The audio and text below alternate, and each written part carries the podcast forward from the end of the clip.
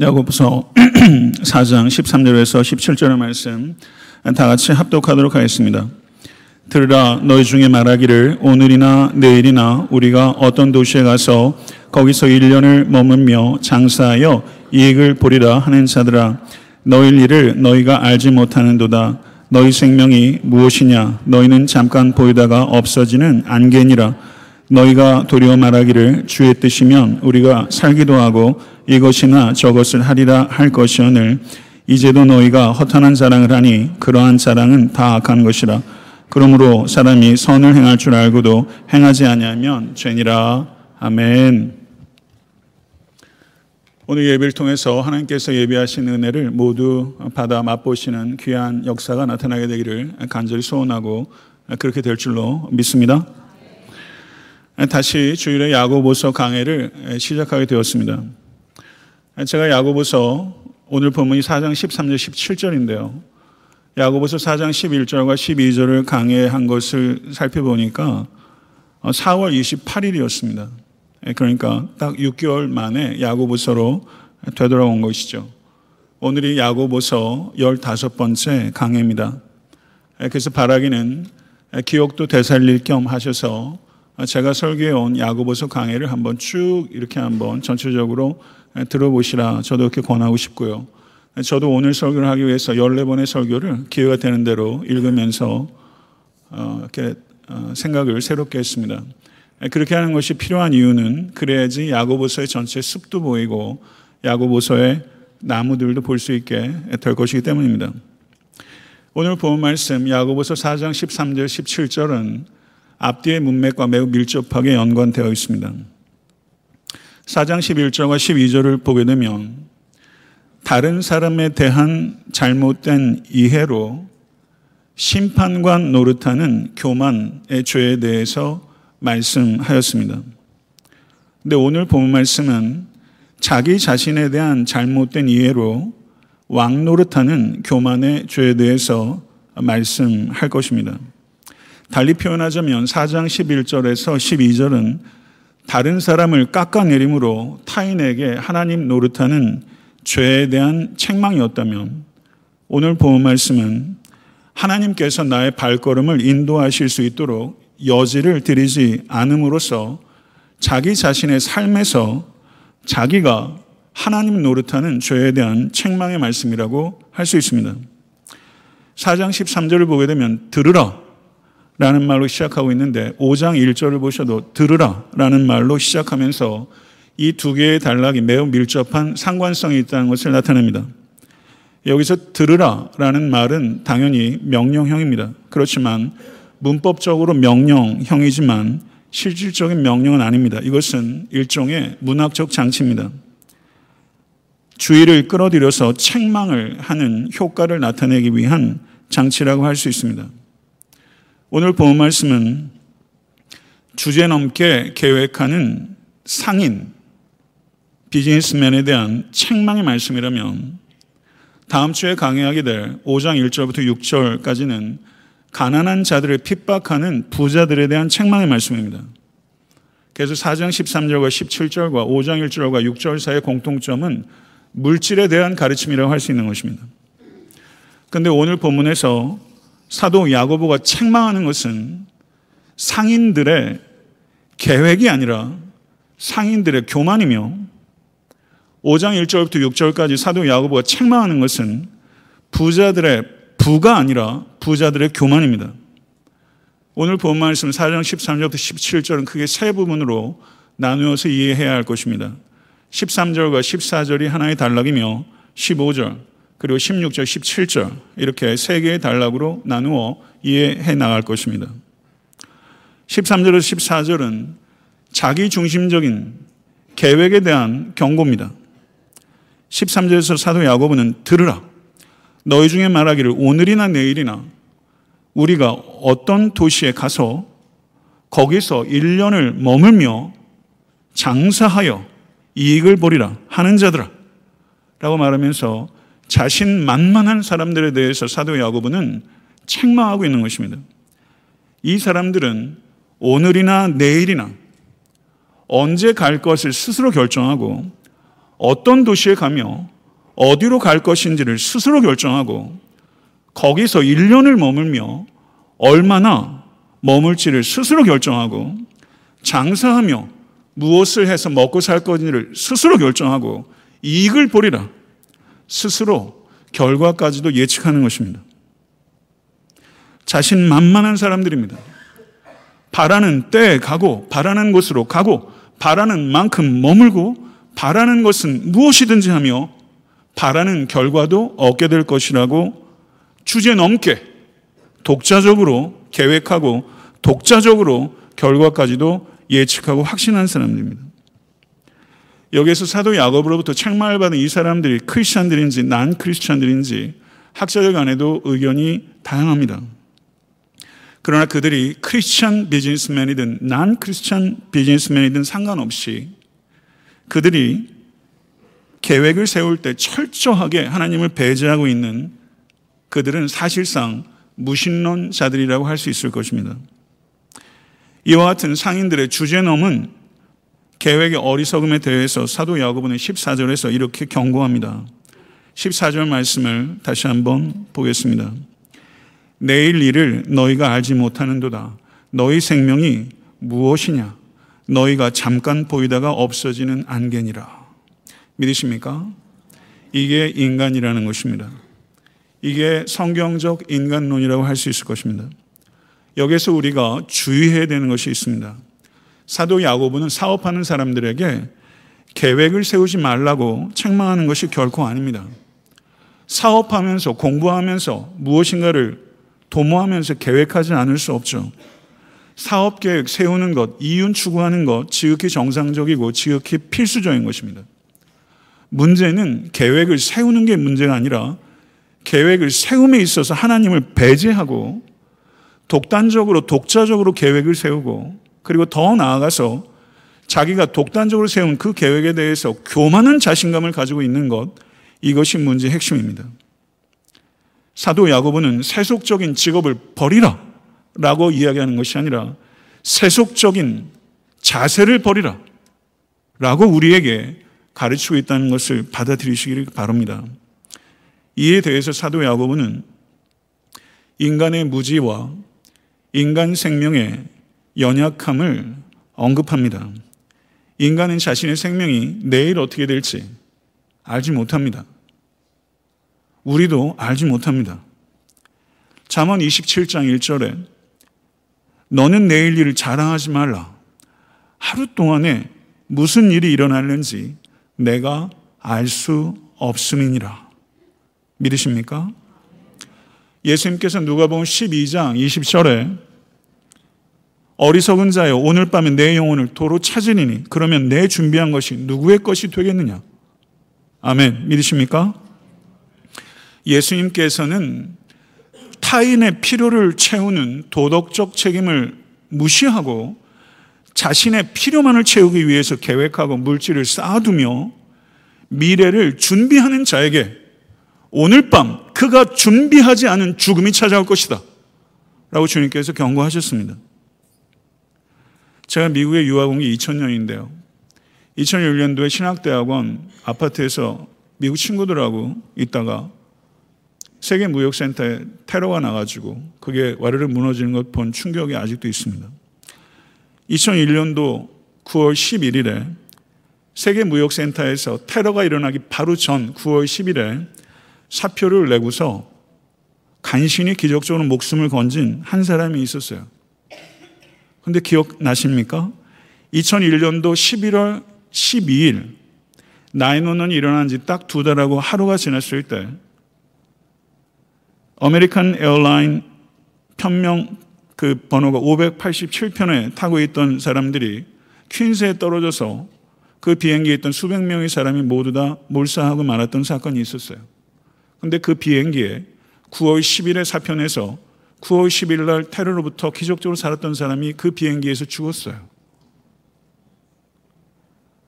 하루로 하루 차이로 사편에서 목숨을 기적적으로 살게 된 큰 기쁨이 비행기가 떨어져서 풀과 두 달 후에 큰 슬픔이 더 큰 슬픔이 된 배경이 된 것이죠.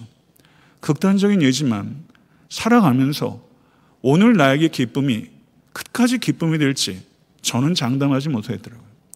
오늘 나에게 슬픔이 이게 끝까지 슬픔으로 점철될 것인지 전 그렇게 생각 안 듭니다.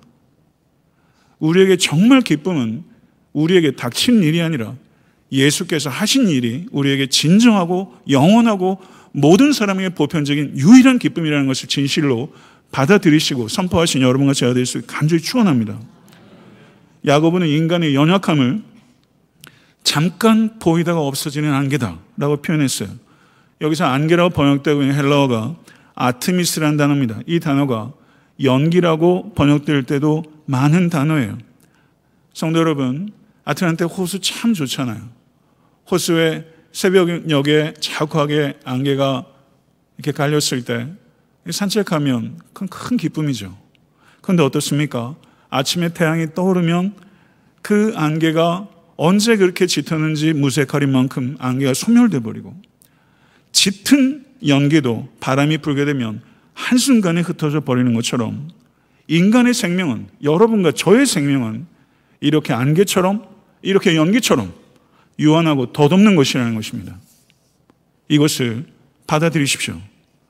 그러나 성도 여러분, 야고보는 인간은 내일을 알지 못하는 덧없는 안개와 같다고 인간의 생명의 불확실성과 한계를 우리가 직면토록 하지만 우리의 인생이 그렇게 불확실하고 덧없다는 이야기를 하면서 인생의 허물을 고십도록 하기 위한 것이 아니라 오히려 야고보는 인생을 창조하시고 섭리하시는 하늘에 계신 하나님만을 의지할 때 우리의 불확실하고 덧없는 인생이 진정한 가치와 의미와 소망을 갖게 된다는 것을 우리에게 강조하고자 인생의 덧없음과 불확실성을 우리가 깨닫도록 하고 있다는 것입니다.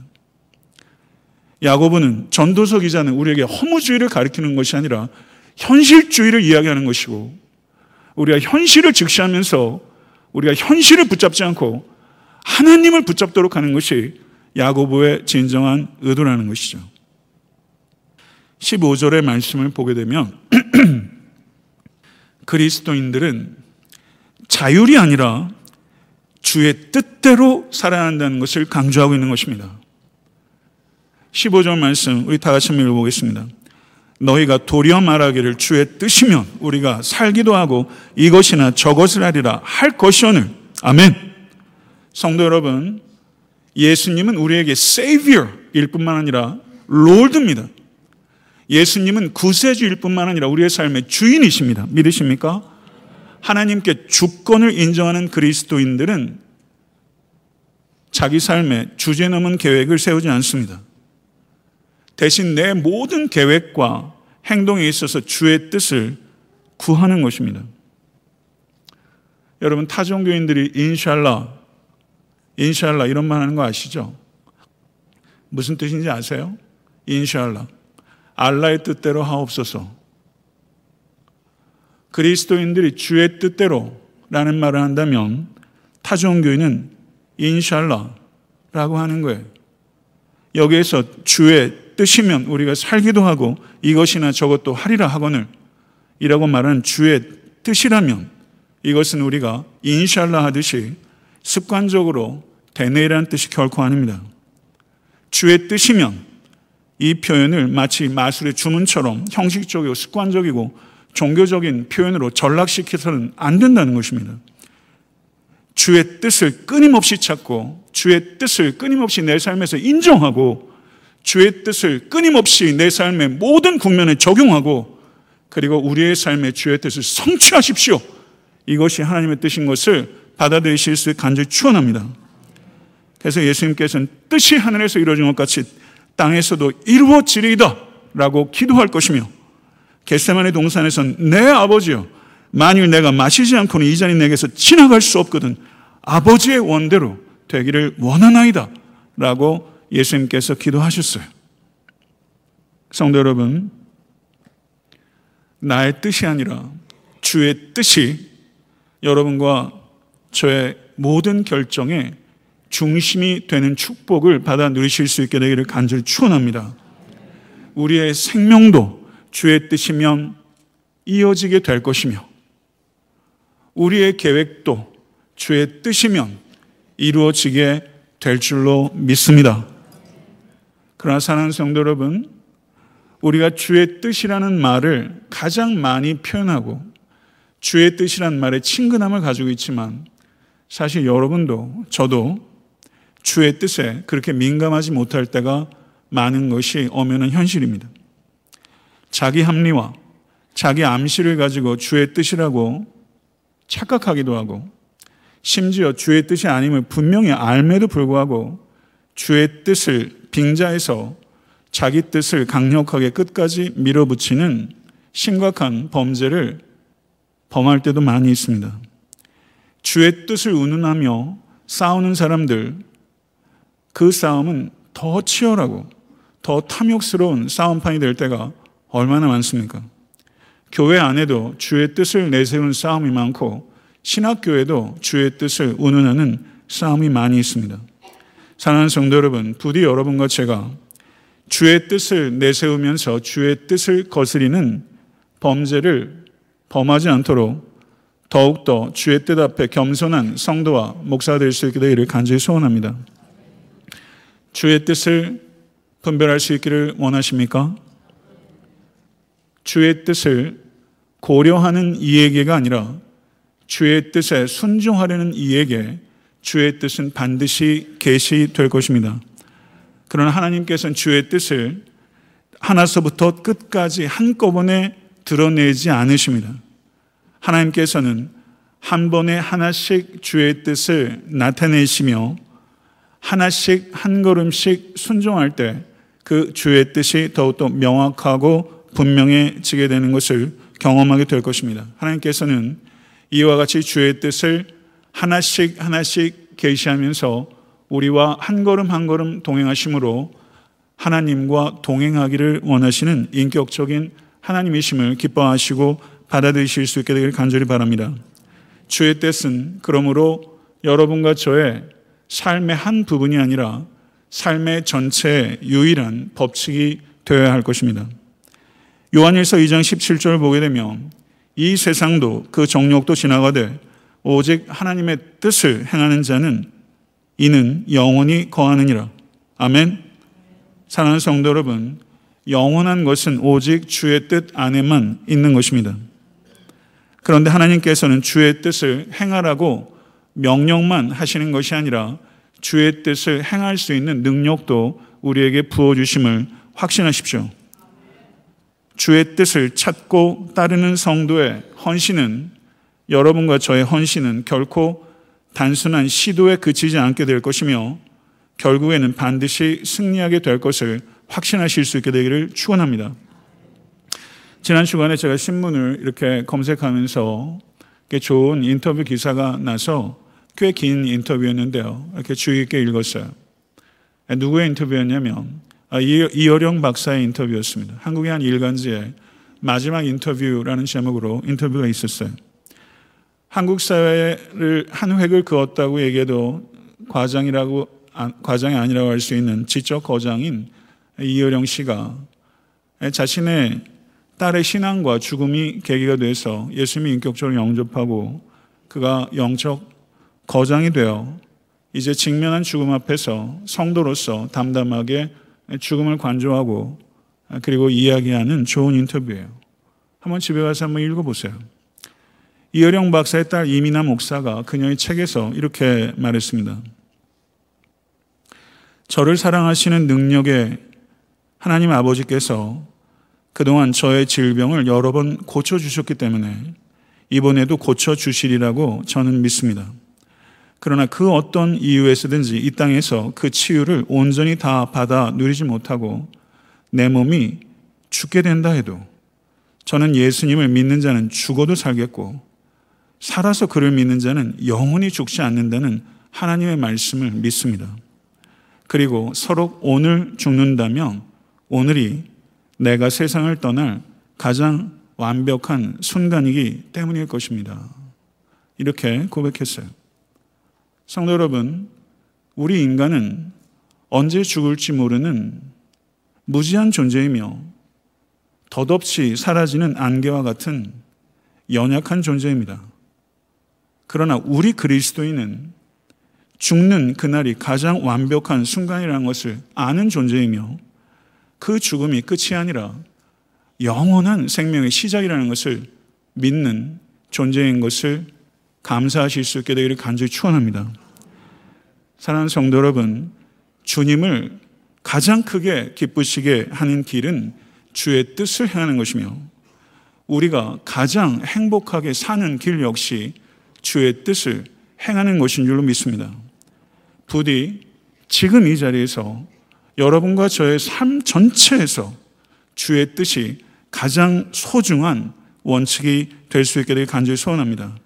지금 이곳에서 주의 뜻을 이루기 위해서는 어떤 길도 가며 주의 뜻을 이루기 위해서는 어떤 일도 하며 주의 뜻을 이루기 위해서는 어떤 이와도 화해하며 주의 뜻을 이루기 위해서는 어떤 대가도 감수하겠습니다. 라고 지금 이 자리에서 결단하지 않으시겠습니까? 사랑하는 성도 여러분, 16절과 17절은 어리석고 악한 자랑을 버리고 선한 일을 하라 라는 가르침입니다. 16절에 17절 말씀 같이 한번 보겠습니다. 이제도 너희가 허탄한 자랑을 자랑하니 그러한 자랑은 다 악한 것이라. 그러므로 사람이 선을 행할 줄 알고도 행하지 아니하면 죄니라. 사랑하는 성도 여러분, 주의 뜻을 구하지 않고 주의 뜻과 무관하게 이룬 세상의 모든 성공에 대한 자랑은 허탄한 자랑이요 악한 자랑에 불과한 것입니다.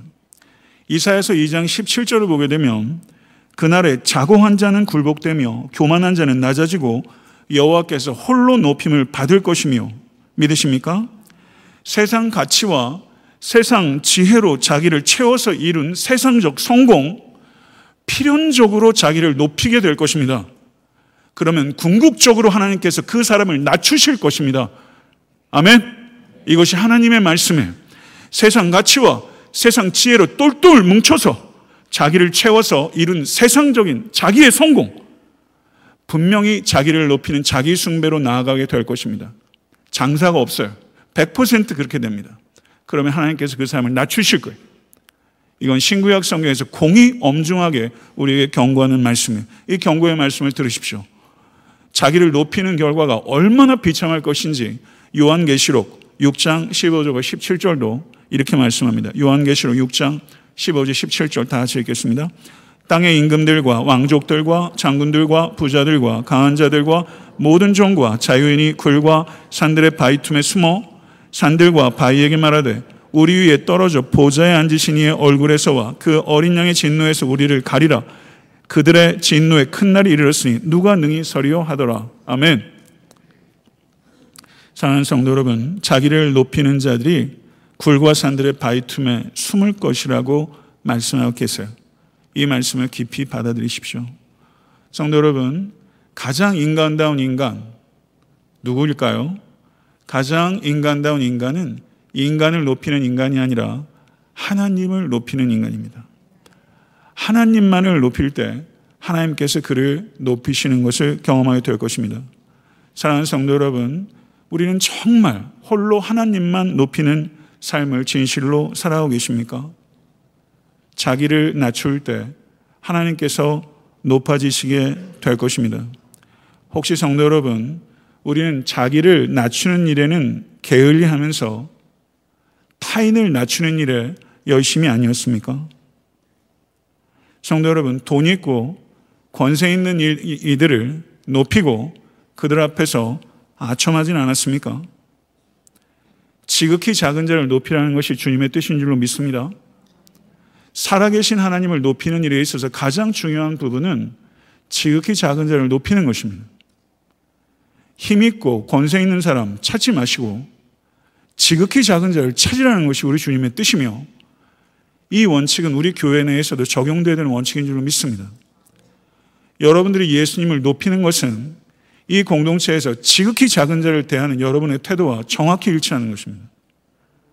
사랑하는 성도 여러분, 17절의 말씀을 한번 보세요. 그러므로 사람이 선을 행할 줄 알고도 행하지 아니하면 죄니라. 그러므로 라는 저석사는 인과관계를 나타냅니다. 그럼 앞에 있는 13절부터 16절까지의 내용과 17절이 원인과 결과의 관계를 나타내는 것이죠. 그런데 실제 연구를 해보면 이 논리적 연결이 그렇게 명확하게 드러나지 않아요.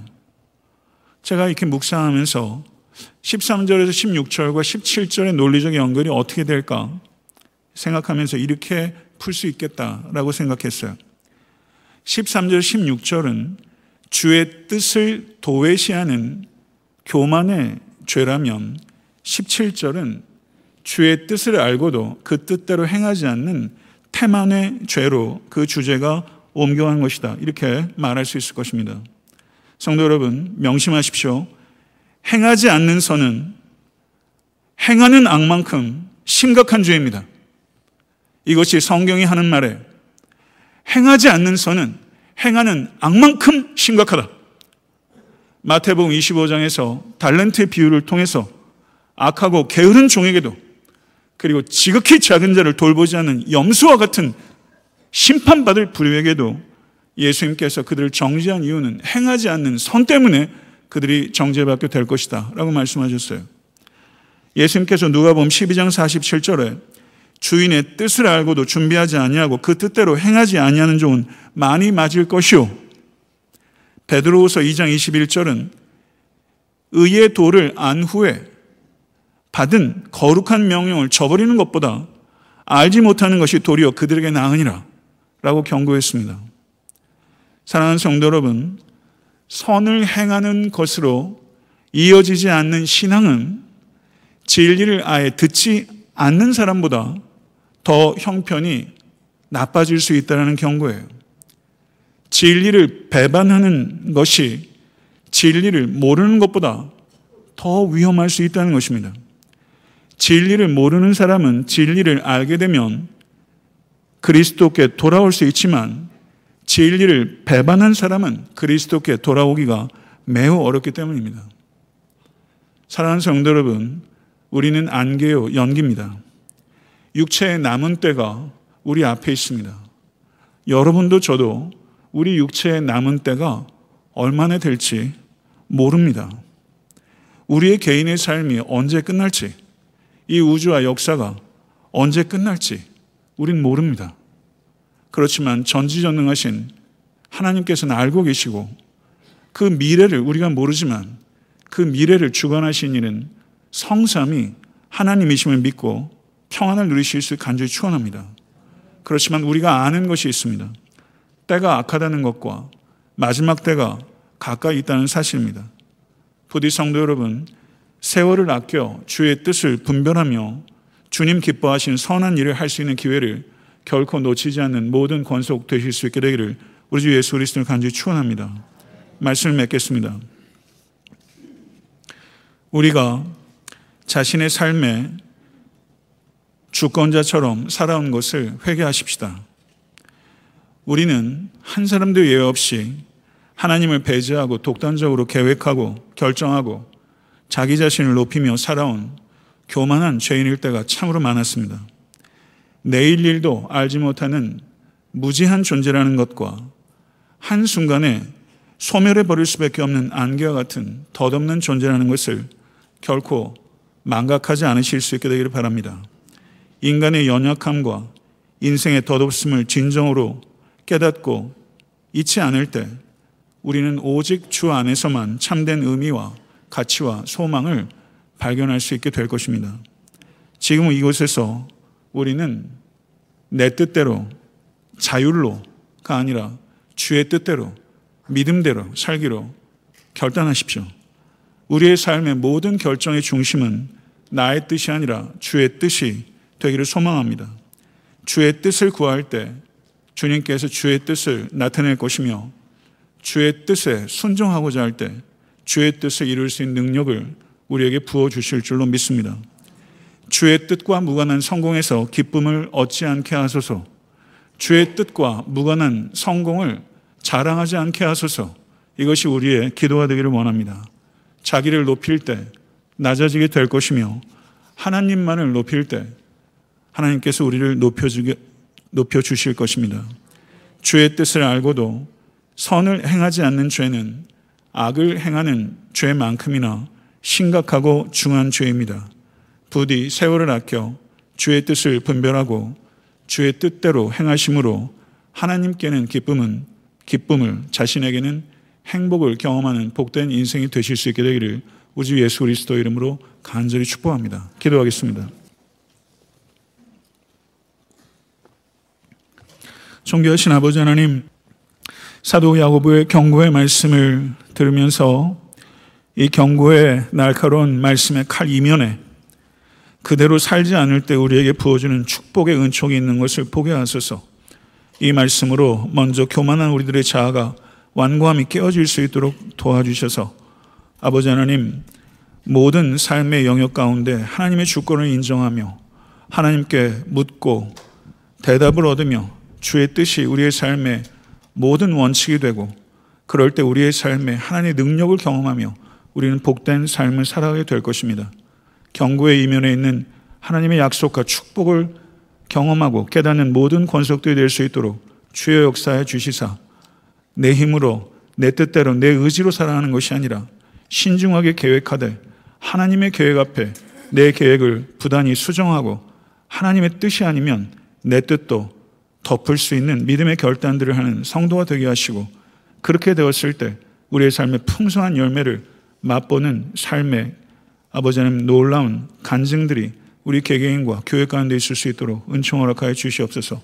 애타게 섬기는 교회 모든 사역과 목회도 우리의 뜻대로가 아니라 우리가 희생했다고 스스로 아버지 하나님 주여 미혹의 영에 빠지지 않도록 도와주시고 주의 일이라고 하면서 내 방법대로 하는 모든 아둔한 어리석음을 버릴 수 있도록 은총 허락하여 주시고 선한 일이라 할지라도 주의 뜻 안에 살수 있도록 우리 모두가 더욱더 겸손하고 깨어 있을 수 있도록 역사해 주시옵소서 예수 그리스도 이름으로 간절히 축복하며 기도드리옵나이다. 아멘.